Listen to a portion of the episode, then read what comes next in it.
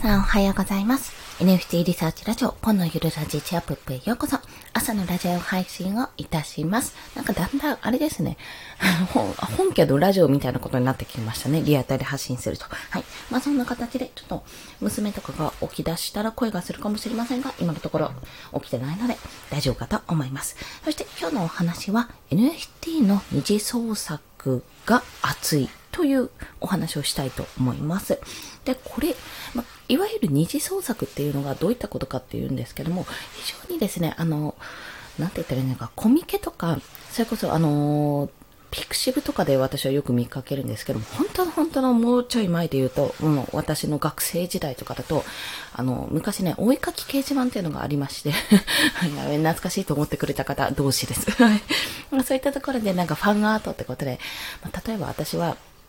あの、最も遊ぶ記録の木の最遊記が好きだったんですよ。あの、ミレクル和也先生の。で、その最遊記の絵をよく描いてたんですね。あの、昔は三蔵だったんですけど、今は悟空派みたいな感じで、悟空とかわーって描いて遊ん遊んでいた時もこんなの描いてみましたみたいな感じでやり取りをしているわけなんですけども、まあそういったのを例えば漫画とかにして自分で要は既存のキャラ、既存で出ている漫画のキャラとかアニメのキャラとかを自分で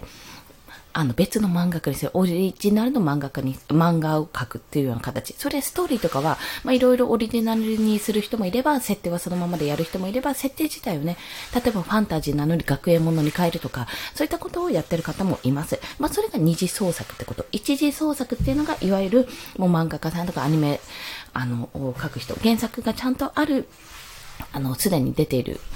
ものでして、まあ、商業誌とかに載っているものでして、それをさらに自分で創作するのが二次創作なんですね。で、それが今 NFT 界で熱いことになっているってお話をいたします。で、ただ、これ一点最初に注意をしますと、二次創作ってもの自体は、あの、本当に一つの文化なんですが、これめちゃめちゃグレーなところなんですよ。というのは、基本的に、あの、まあ、言ってしまえば、えっと、権利があるわけですよね。作品の権利。まあ、それはキャラクターこういうふうにお話を持っていくんだよっていう権利があるんですけども、もうこう守られてる部分があるんですが、それを、なんか要は著作権とかそういったところをですね、まあ、自分の描いた絵で表現するならじゃあいいかって話になるんですが、それが原作のにとって営業妨害になってしまうと、まあ、よろしくないわけですよ。っていうところから始めます。あ、ハピさんおはようございます。よろしくお願いします。ありがとうございます。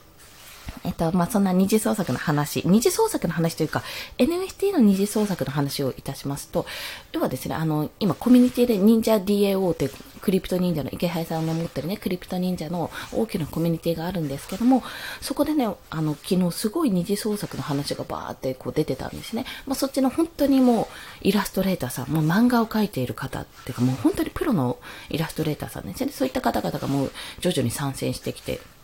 いるわけなんですよ。で、二次創作ってもう本当にいろいろなパターンがあるんですが、とりあえず、えー、NFT 界で言うと、クリプト忍者の二次創作は、あの、ガイドラインがあって、そのコミュニティ内にガイドラインがあって、この範囲内だったら全然 OK ですって形でやれているわけなんですよ。で、その、えっと、二次創作で、まあ、いろいろあって、例えば、ドット絵を描いてる方とかだったら、そのドット絵で、クリプト忍者を表現したり、あとはもう投資のね、本当にイラストレーターさんだったら、と、クリプト忍者自体は二頭身なので、本当になんかマスコットキャラクターみたいな感じなので、それをもっと人間っぽくしたようなイラストを描いていたり、あといろいろありますよ。なんか、あの、マイクラみたいにちょナノブロックとかマイロ、えマイ、マイクラってなんだっけ？何の略だっけ？まあいいや、マイクラみたいに、あの、カクカクとした 3D の人形とか作品にする方もいて、もうすごいね、いろんなパターンがいて面白いんですよ。あの、日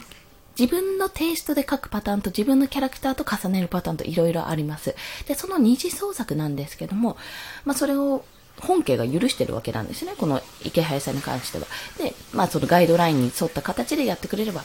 あの、許されてる中で、そのクリプト忍者の二次創作がどんどん要は広まって、クリプト忍者の二次創作経由で、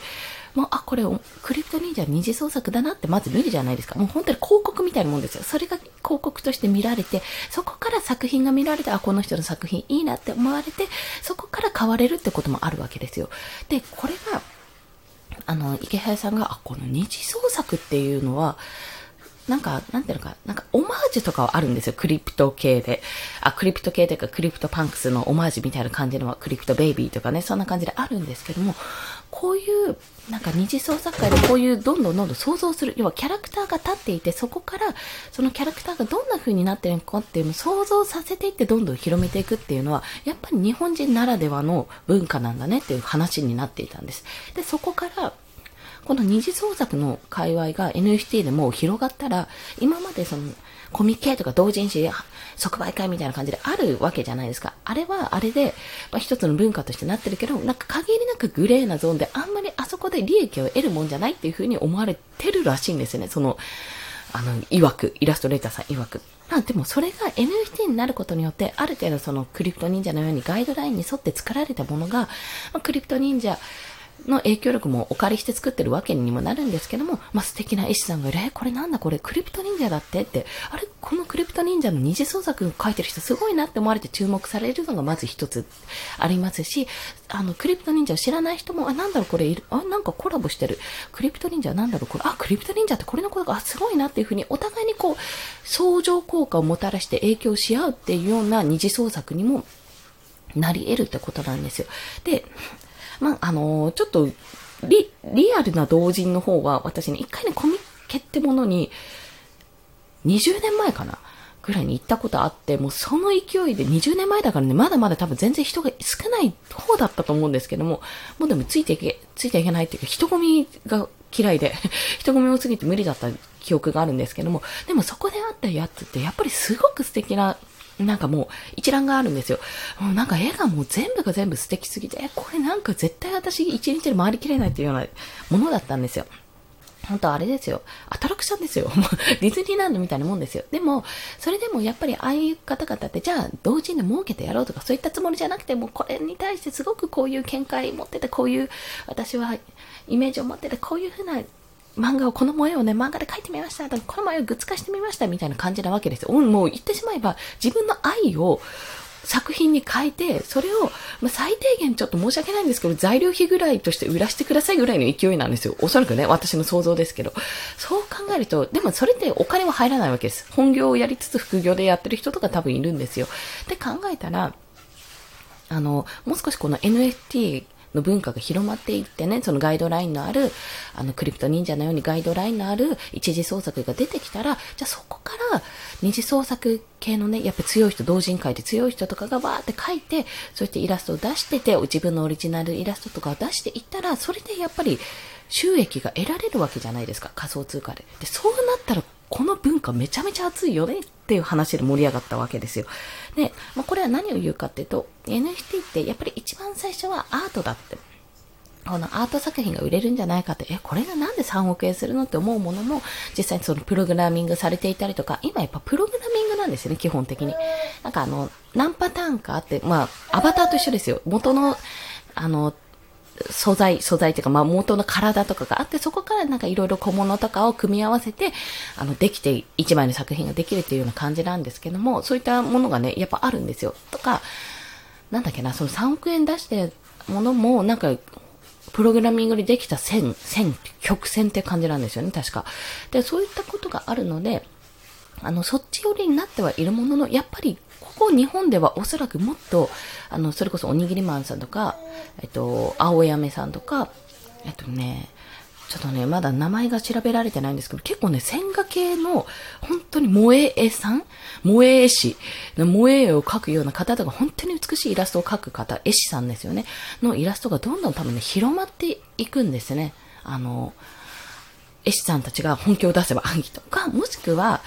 なんかそんな話ちらっとツイートでも見たんですけども、じゃあ S さんたちが出したいと。でも正直言って、なんかそこまでたどり着けないアカウントとか、なんかいろいろよくわかんないっていうところの仲介役、要は自分たちがそのあなたたちのイラストを売るような形にするんで、まあ売れたら、あの一部のマージンくださいみたいな感じの流れ、真ん中に立つ人が仲介さんが出てくるんじゃないかっていうお話もされていました。まあそんな感じでですね、どんどんこう、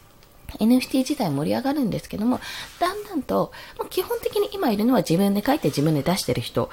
なんですよ。でもこう、絵は描けるけど、出し方がわからないとか、絵は描けるけど、あの、どうやって売売ら、売らしたらいいかわからないっていう方々もどんどん出てくるでしょうし、逆を言えばどうやって買ったらいいかわかんない人もおそらく出てくるんですよ。そういった方のための、まあ、プラットフォーム上、まあ、楽天が来年春出すって言ってるから、その頃には楽天が出る頃には多分もうちょっと楽になってるんですよね。で、もうちょっと現金でのやり取り、まあ、ポイントでもやり取りするって書いてあったし、実際どうかわかんないんですけども、まあ、そういうふうにもっとやり取りが楽になるまでの間に、多分その間に立つ人が出てきて、そこで盛り上がるんじゃないかなっていうところです。まあそういった方が出てきたら、どんどんどんどんね、詐欺さえしなければね、詐欺が絶対ありそうですけど、そういったことをしなければ、どんどん、あの、信頼できるその合唱さんというか、仲介業者さんというか、なんて言うんですかね、そうした方々、仲介業者さんでいいですか。そういった方たちの活躍が見られるんじゃないかな。もしなんか、まあ、暇じゃなくても、あの、私が仲介やりますよってこういう風にやりませんかって、マーケターの方ですよね。そういった方がいらしたら、なんか、もっと回るし、もっとそっちの界隈が熱くなるんじゃないかなということを思いました。まあ、そんなお話を今日はさせていただいたのと、二次創作が熱くて、私今ね、あの、クリプト忍者のあ、自分のブログになんですけど、クリプト忍者の二次創作をやってる人、どんどんどんどん、昨日4名かな、あの、ブログ、ブログってか、あのまとめとして、えー、ツイートと、こんな風に書きましたってツイートと、これ切れちゃうんですけども、と、あと、まあ、その作品の詳細と、その人、そのコレクションのオープンシート、そのコレクションのツイッター、まあ、もしくはそれを書いてる人のツイッター、どっちでもいいんですけど、を載せて、バーって、あの、まとめる予定なんですね。まとめてるんですよ。今、スタートしてるんです。もうそれだけでも結構熱いのに、結構ね、二次創作してる人が多くなってきて、これ追いつかないんじゃないのってちょっと思うような形にもなってきたんです。まあ、それをどんどん今度は、バーってとりあえず一通り書き出したら、これ何系、何系、何系みたいな感じでまとめて、あの見やすいようにするかな、なんてことを思いながら今日も作ってまいります。そして自分の作品も、あの、猫ちゃんがですね、ちょっと下書きをツイートに載せたんですけども、多分ちょっとね、キャラっぽい感じで、まず出します。はい、出します。えー、今、今日何日？月曜か。今週中にね、出せます。いろいろプロもかけますけど、とりあえず線画とかはできてるので、あとは微調整するだけなので出します。はい、もう宣言します。で、あの、出さないとね、コラボもできないし、二次創作も書けないし、なんかその後の方向性とかもで考えられないね。とりあえず、あの、満を持して出します。ちょっと名前とかだけ変える予定ですけども、そんな形でどんどん私の猫ちゃんプロジェクトも、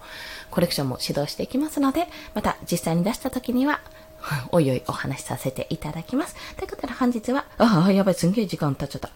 FS、NFT の二次創作が熱いと、ここから広がっていくんじゃないかっていうお話を、あの、そんなお話をしていたので、それをそのまま コミュニティでの熱さ加減をお話しさせていただきました。